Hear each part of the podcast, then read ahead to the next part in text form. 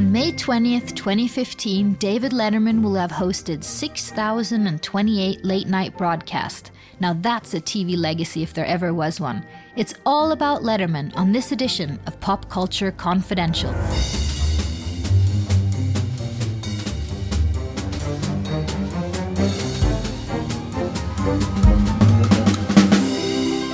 Hi, I'm Kristina Jerling-Biro, and on this edition of Pop Culture Confidential, I look at the T V institution that is David Letterman as he steps away from his desk after more than three decades. From New York, the greatest city in the world, it's The Late Show with David Letterman. It's that dry sense of humor, his mix of Midwestern guarded vibe and that New York edge that has earned him his place in comedy history. Let's take a look at some facts. In thirty years, David Letterman has had nearly twenty thousand guests. Bill Murray was his first guest on the premiere of Late Night with David Letterman in nineteen eighty-two on N B C. Later, when Letterman got passed over to replace his mentor Johnny Carson on N B C, that was Jay Leno who became the host of The Tonight Show, Letterman started his own eleven thirty show, but over at C B S. The Late Show with David Letterman debuted on August thirtieth, nineteen ninety-three, with Bill Murray as his first guest. And now, Bill Murray will honor David Letterman as one of his last guests, along with other big stars and fans during these last few shows.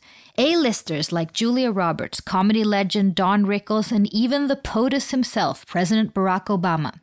But before Stephen Colbert can take his place behind the Late Show desk in September, let's talk about the Letterman comedy, writing, the crazy stunts, the top ten lists, the guests, the scandals, and the laughs and the tears that Letterman has brought to late night all these years.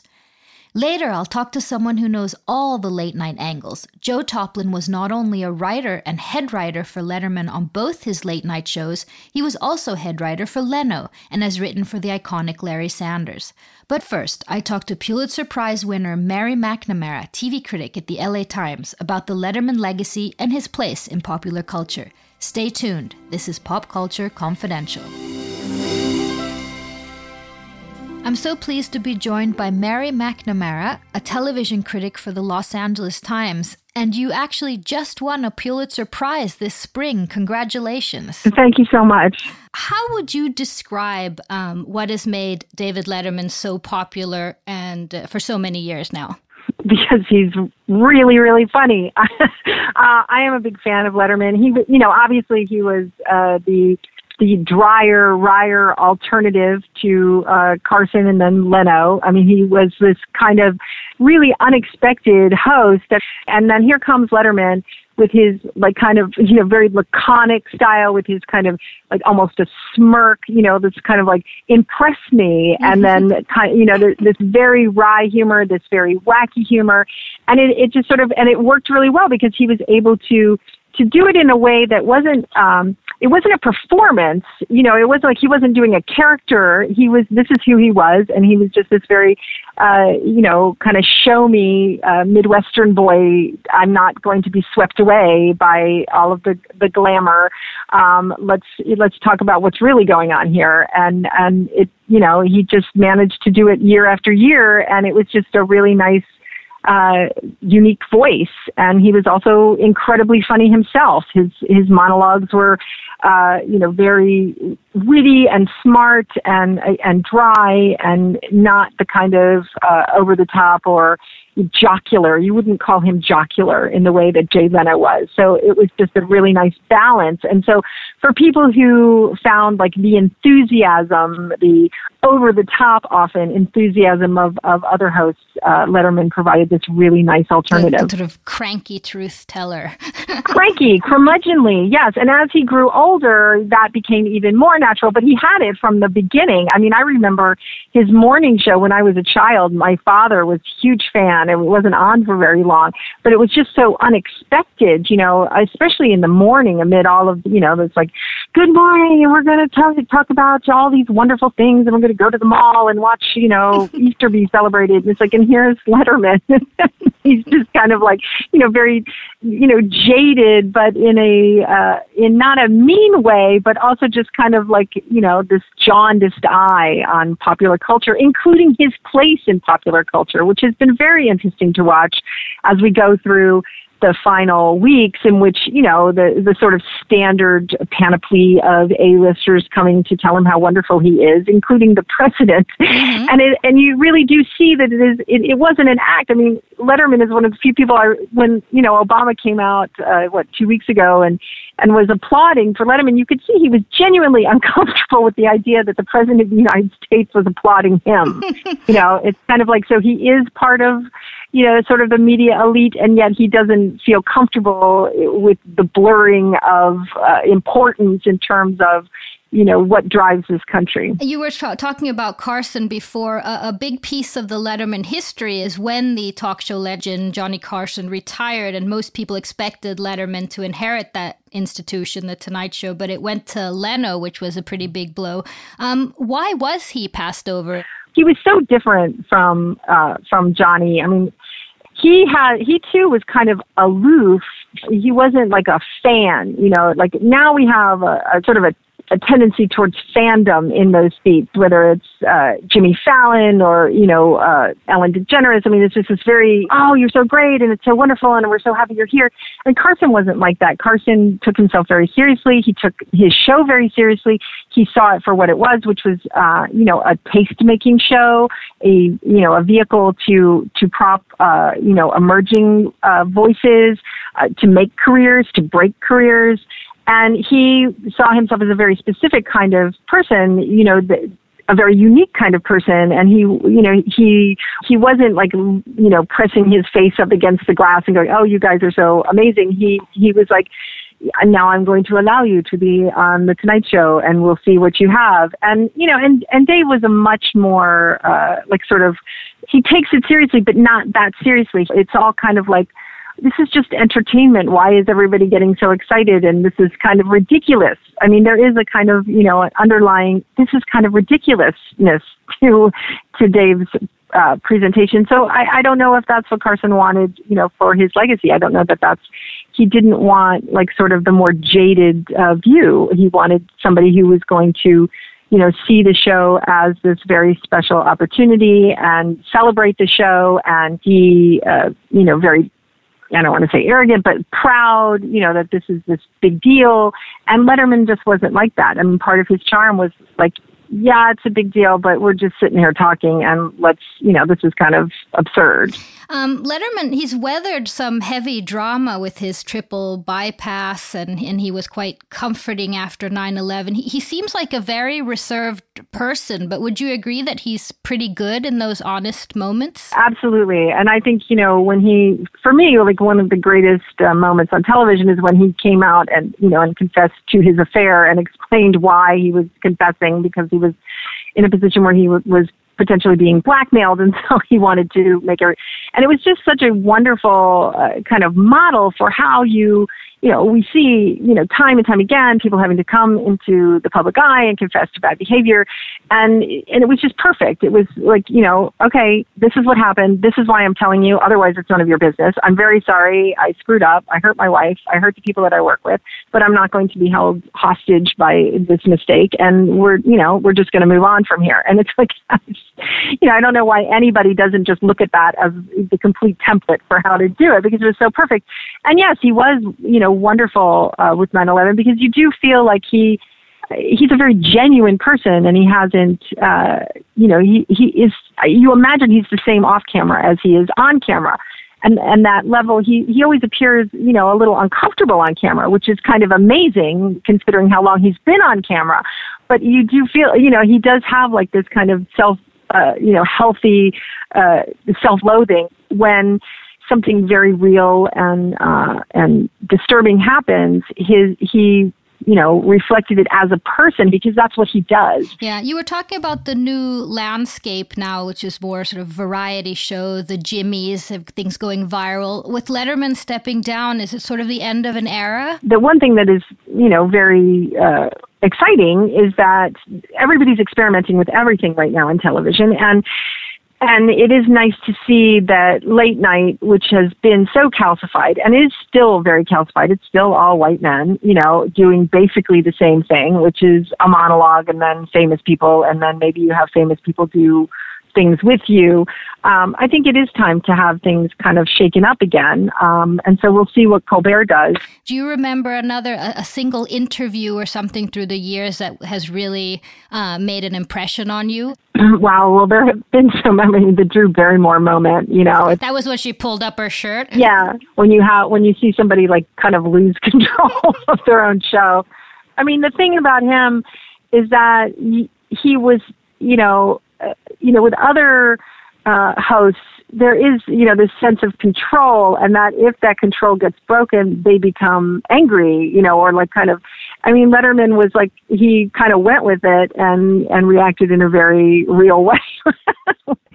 I just was so impressed with just recently when the president came out and, and his, you know, and, and even as, you know, other people come out, like, you know, Ray Romano was just on and was, you know, getting all teary-eyed. And, and you could just see that Letterman was very uh, uncomfortable taking any kind of credit for anything, you know, he, and, and it didn't seem fake. It didn't seem like false modesty.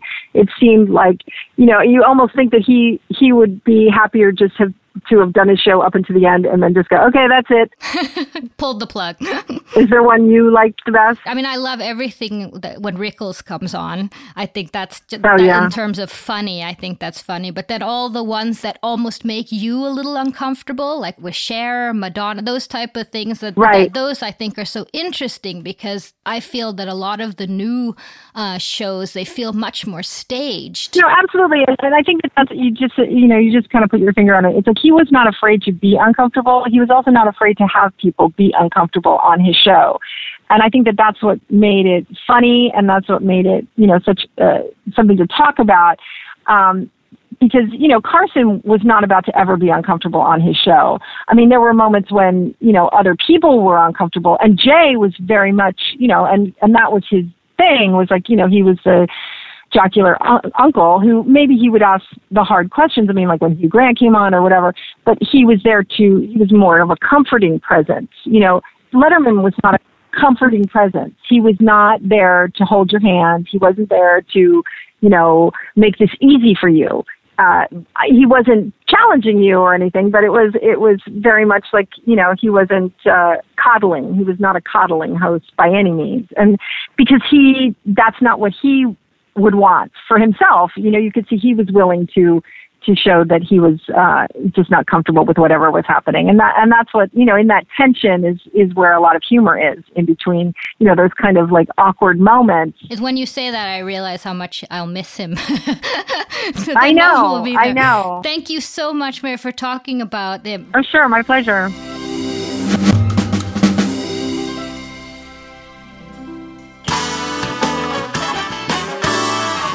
Uh, ladies and gentlemen, the uh, top ten list tonight, this is a collection, a uh, compilation of uh, silly uh, favorite uh, top ten entries oh. over, over the years. Number eight, changes I will make in the White House, George W. Bush. Make sure the White House library has lots of books with big print and pictures. Number five, things you don't want to hear from a guy at a bus stop. This is Will Ferrell, the guy at the bus stop. Here, bussy, bussy, bussy, That's bussy. Right. Here, bussy, bussy, bussy. And now to someone who knows the Letterman comedy very, very well. I'm very happy to speak to Mister Joe Toplyn. Joe Toplyn is a Harvard alumni and multiple Emmy winner for his comedy writing. For many years, he was a writer on Late Night with David Letterman on N B C, and then head writer on The Late Show with David Letterman on C B S. But Mister Toplyn may be one of the few that can say that he's also been co-head writer on The Tonight Show with Jay Leno for two years. And he's written for The Larry Sanders Show and was executive producer on the T V series Monk, and the list goes on and on. He's also taken all these experiences and written a book, Comedy Writing for Late Night T V. I'm so thrilled to speak to you. Thank you for being here, Mister Toplyn. Thank you. Thank you for having me, and thank you for that uh, that detailed and, and uh, accurate introduction. Oh, good. Were you surprised to hear about Dave's retirement? Not really. Uh, he, he has had such a long career, and it was just only a matter of time. Eventually, you you can't go on forever. You can't keep doing what you're doing forever because because uh, these things end and, and and people retire. So the question was, when was Dave going to retire? And I, I actually recently read an interview with him where he he talked about the the new face of of late night since Jimmy Fallon took over The Tonight Show, and now there's Jimmy Kimmel and uh, and uh, James Corden and, and Seth Meyers. There's like a whole new, uh, and, and and Stephen Colbert will be taking over for Dave. Uh, the, basically, the the landscape has changed in late night, and and uh, the the old guard like Dave, they've gone away. Jay doesn't have The Tonight Show anymore, and and and Jay for a, a long time was was Dave's main competitor. And Dave said in the article that it just it seemed like a, a different environment, and it just seemed like the right time for him to to. to leave, to retire, and, and let the new flock of hosts do what they do. What would you say makes Dave Letterman laugh? What's his sense of humor? Well, it's a very smart sense of humor. It was fun writing for him because he appreciated a, a clever turn of phrase, uh, a, an odd combination of words. And I like to think of myself as, as kind of a wordsmith. I, I like putting t- putting language together in in, uh, in an interesting, entertaining way, and uh, and he did too. Uh, so I would say that smart, uh, obviously irreverent. He, he loved, and I think a lot of comedians are the same way. But he, he loved taking taking shots at, at people and things that, that he felt deserved to be to be joked about, and. Uh, And ideally, the audience would agree with you that you're you're taking a shot at a target that, that deserves to be be mocked or, or made fun of. I, he was always very, it was always very important for him to do fresh comedy, comedy that, that you hadn't seen before, types of comedy that were, were innovative and and unexpected, and and and that way the, the show would always have something new to offer the viewer and and be entertaining. How much is he involved in the writing himself?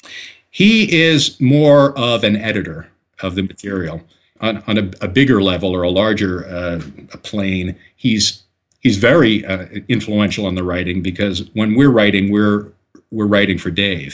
We're writing material that that he will think is funny, that that he will then agree to do on the show, and and then you'll get your material on the air, and uh, you won't get fired. So. So his his tone, his point of view, his his the outlook he has on the world, all of those influence everything that's on the show. And and really there's very little that is on the show that, that doesn't reflect uh, his his sense of what is funny. So in that respect, he's he, he influences the writing quite a bit.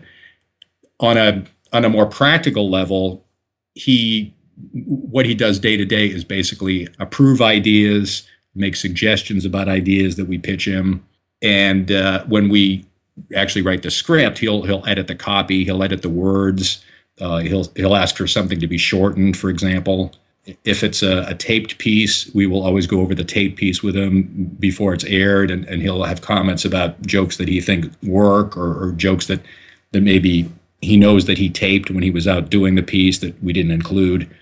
He shapes the material, he makes suggestions, but he doesn't actually sit down and write monologue jokes, for example, or or contribute jokes to the the top ten list, which is one of the regular comedy pieces.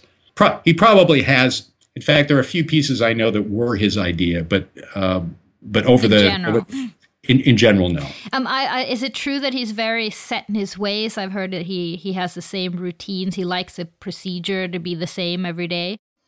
Uh, and he had a certain way of doing things. But then Jay Leno did also. I think the host having a routine makes it easier for the entire uh, staff and crew to, to get the show out. If you know where Jay is going to be at a certain time or where Dave is going to be at a certain time, then then you know how much time you have to get ready or how much time you have to to pitch him an idea. So they all they all have a routine of, oh, by this time I have to be in my dressing room. Well, let's go back to your beginnings here. The, the Late Show, which is that N B C show that we were talking about, ran until nineteen uh, uh, ninety-three, it had been on the air for just about a year when your Harvard buddy Jim Downey, who worked there, contacted you uh, about sending in a writing submission for a job there. Do you remember any of the material that you wrote? I, I do, and, and uh, I think you said Late Show that time. It, uh, it was. Did late. I said no? I didn't. The confusion came. Oh, see, everybody does it. It's hard to keep it straight. No, that was Late Night. You're right. Late Night, right? And uh, I I do remember very clearly some of the material that was in my writing submission. And the reason I remember it clearly is because when I came into to the, the writing staff of Late Night, my my friend from, from college, Jim Downey, invited me and about four or five other writers he knew uh, to uh, submit material to the show, because Jim knew that a bunch of writers were going to be leaving the show. Jim was going to leave. A few other writers were going to leave to, to do other things. He went on to be an S N L legend. Yes, absolutely. Right. He was a long time a writer for S N L before Dave Letterman and after Dave Letterman. Uh, just a, a, a major influence on my career, and just a, a really, really funny guy. Great writer. So, so Jim felt that if he was leaving and a lot of other writers were leaving, he didn't want Dave to to have all these these open slots on his writing staff. So so Jim reached out to to his friends, people he knew and, and respected the, the work that he had seen, and said, "What would you like to to work on Late Night?" And I said, "Well, yeah, I'd I'd, uh, I'd love to." So I wrote a submission, and when I was lucky enough to get hired, Dave liked the submission. I talked to him for maybe ten minutes and had a little interview, and then he hired me. Uh, the show had to keep going, and, and writers had just left, and new writers had just come on, and uh, the show was desperate for material. So so what the, the show wound up doing is about half of my writing submission actually wound up on the air. It was actually used. Oh, really? Produced and used on the show. So so I remember those jokes uh, pretty well. I did. Uh, Can you tell me one? Uh, sure. It's the first joke. You know how you ask little children, what's the, what's your first memory? Oh, when I was four years old, I remember. Well, this is this is what I remember as my first laugh that I ever got on television. And it was it was a laugh from a joke that I wrote in my submission. The piece was new gift items, mm-hmm. which, which was a, what we called wacky props. It's a, basically silly things that, that Dave claims that you can buy in the stores. And uh, one of my wacky props was Dave stood in front of, was standing in front of a refrigerator, and uh, there was something on top of the refrigerator, but it was covered by a cloth. You couldn't tell what it was. And Dave said something like, everybody knows when you close the door on your refrigerator, the little light goes out. Or does it? Now you can be sure with this, the refrigerator periscope. So he takes the, the cloth off the top of the refrigerator, and there's this like German U-boat periscope fastened to the top of the refrigerator. So he swings it around. He pulls down the little handles. He looks in. He says, yep, the light's out. And then he folds the handles back. So it's a periscope that shows you the inside of the refrigerator. You can check to make sure the little light went out. So th- that's what got you the job. Well, it, that's, that's one of the stupid jokes that fooled Letterman into giving me my first show business opportunity. And I remember I, I was actually standing inside the studio when when Dave performed the joke. I, I can see it in my mind's eye because I'm looking at looking at from the at it from the angle standing by the studio door, and the audience laughed, and I thought, wow. I, I, I wrote that, he did it, and they laughed. This is this is amazing. So yeah, that was a, a great a great introduction to, to television. But that was sort of the premise of the show. It felt like it was a lot of stunts, and, and, and you had total freedom, the writing staff of the um of that of Late Night, um yeah. to do sort of what you wanted. There wasn't a lot of competition back then. That's absolutely true. We we never felt that we were competing against another show. Uh, I, I actually forget what shows were airing opposite us at twelve thirty, but uh, we really felt that, that we had total freedom. And I, I specifically remember thinking anything, any form of short comedy, like a, a joke or anything under ten minutes, there was a way to to find a place for it on, on Late Night with David Letterman. After about six years, um, you decided you wanted to move out west, and re- you write for, wrote for many sitcoms, you wrote for Chevy Chase, but then after a while you ended up on another late night show, and that's as co-head writer for The Tonight Show with Jay Leno. Um, what was the main differences in writing routines between those two staffs? So when Jay called me and said, oh, would you be interested in joining The Tonight Show?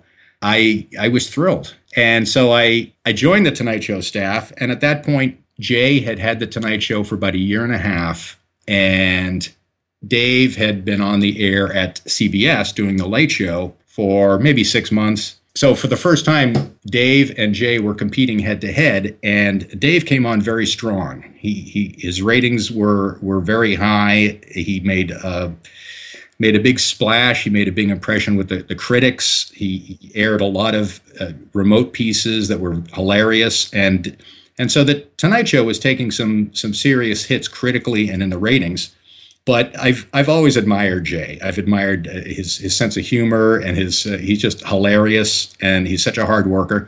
So when I got there, the the great part, one of the great parts of of being there at the Tonight Show at the time was they were very open to to ideas. Because this was right in the middle of that big feud we've all read about, where, or not the feud, but where um, Letterman had been passed over by Carson, and and this had given to Letterman. So this was like bubbling all over the place. Correct. Yes. Uh, Letterman had been passed over. He said, okay, then I'm going to get my own eleven thirty show over at C B S. And they were thrilled to have him. And Did he you was- feel that tension in the writer's room that um, that you were working with this whole drama behind you? Uh, on the, when I got to The Tonight Show, there was a very clear sense that that the show uh, could be doing better in the ratings, and, and maybe the comedy could have been uh, sharper and there could be more of it. And and it was directly due to to Dave doing so well at C B S. So, yeah, we were very, very aware of that. It, it was like a little chess game. It was like, okay, what can we do on The Tonight Show that, uh, what comedy can we do that Jay will be good at, that he'll enjoy, that the audience will like? And and hopefully that'll start making a dent in, in the ratings, and, and we'll start to, to close the gap. What makes Leno laugh? What was what's his sense of humor? So his, his sensibility is, it's a very broad, what will make a large audience laugh kind of. Broader than Dave's, I guess. Yes. Uh, it's interesting that Jay and Dave have different approaches to the monologue in terms of cue cards. When Jay has a joke on a, on cue cards for the monologue, He he has worked over, he and, and his writers have worked over the wording so that every word is exactly where he wants it, and the entire joke is is printed on the cue card. Uh, Dave, on the other hand, will will work on the joke, will get it to where he wants, but on Dave's cue cards, it's really more bullet points. Just the key elements of the joke are listed. I think the idea is that when Dave reads the joke off the cue cards, it'll be a little more conversational. Uh, so... Basically, the bottom line for Jay is if the audience is laughing, it works. And he was willing to try anything that he thought had a good chance of making the audience laugh. At the time, he would Jay would do things like, we started doing one of the the, the categories of comedy pieces that I introduced on The Tonight Show was was the the characters, was characters who could deliver jokes. Like uh, Jay's predecessor, Johnny Carson, used to have uh, the, the character Karnak the Magnificent, Uh, Floyd R. Turbo, and these were what I call joke delivery characters. They're they're characters where the, the host portrays a character and delivers a series of jokes. Dave, on the other hand, would probably not do that sort of thing. He wouldn't uh, he wouldn't put on a wig. Uh, he he wouldn't. Uh, he, he never liked to do characters. After this, um, you actually went back to Dave, to the Late Show. You're like a spy between the two, running back between both of them. Um, you're now head writer at the Late Show, the one C B S, this iteration that is now. What was the difference between the first time around with Dave? Was this a, a bigger show? Could you feel um, um, a different type of writing, or did you have to? Um... I think the big difference was Dave wasn't doing as many of the sort of pieces he did when he was uh, at N B C at twelve thirty. And at this point, you're head writer for these years. Um, um, what, how was your role different? When when you're a head writer, there's it, it's a lot more of a, it's not only making creative suggestions and suggesting different creative directions to take the comedy in, but it's much more of a management job. These shows are, they're like little comedy factories, and it's not enough to just write the, the jokes. You have to make sure the, the comedy is produced, and say the, the graphics department doesn't have too much work, because otherwise they're not going to get the comedy done in time. Uh, if the prop department hasn't done a, a wacky props piece in a while, a head writer has to be able to say, huh, I, we like wacky prop pieces. The, the prop department isn't working on, on a major project right now. Let's have the writers write a wacky prop piece. And then in a few days, we can give those approved uh, jokes to the prop department. And then two weeks after that, we'll have a nice, fully produced comedy piece. How do you think Dave's going to handle retirement? Well, I, th- I think he'll be fine. I think he will really miss being in front of the camera. He said several times that uh, his favorite part of the day is that one hour when the, the camera's on and he's in front of an audience. You don't think he'll be back doing something else really soon? I think he will. I don't know how soon, but I think C B S has to be thinking of how how can we still work with Dave and, and keep his his talent on the network, and at the same time do it in a way that isn't five days a week, week in and week out, which is which is such a, a tough schedule. So, so yeah. Uh, in, in fact, I just read that he might, uh, Dave might be open to the idea of doing a maybe a once a week uh, Sunday morning show, something like that, where where he still gets to to talk to his audience and, and enjoy being on camera, but it isn't quite the, the same crushing schedule because he does have a family, and it's uh, it, it, I think he is going to appreciate having more time to spend with them. American celebrities never really retire. They say they're going to retire, but they don't.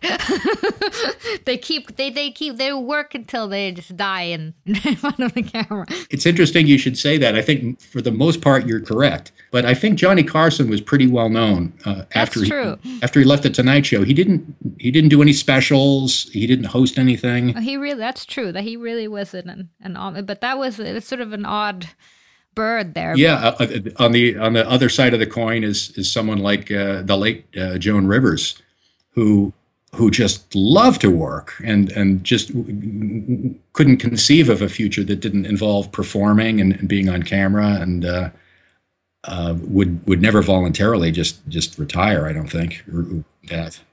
And what about you, Joe? What are you doing now? New book? Possibly a new book. Right now, I, I have a new idea for a T V show in the in the comedy area that I'm I'm pitching. Pitching uh, the pitching season isn't quite here yet. The the networks are, are kind of involved in upfronts and and uh, that, that sort of thing. But uh, I have been pitching it, and I will continue pitching it. I'm working with a producer, uh, which I I think it's a great idea.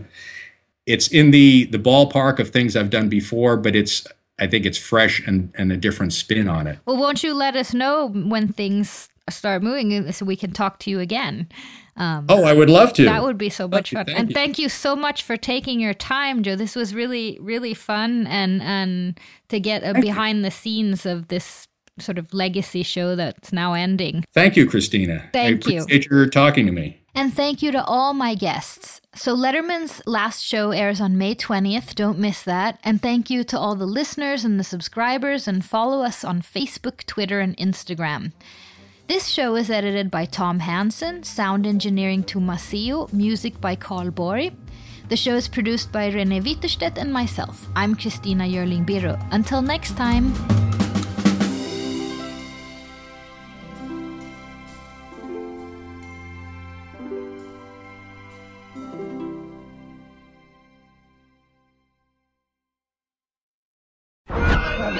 You've watched them in unforgettable adventures, love affairs, and tragedies. Now it's time to hear their own remarkable stories. From the makers of Death of a Rock Star and Death of a Sports Star, this is Death Ready. Of a Film Star. And action. Starring Heath Ledger, Marilyn Monroe, Chadwick Boseman, Robin Williams, Carrie Fisher, and Bruce Lee. Search for Death of a Film Star in your podcast app. You've seen them tell stories. Now it's time to tell theirs.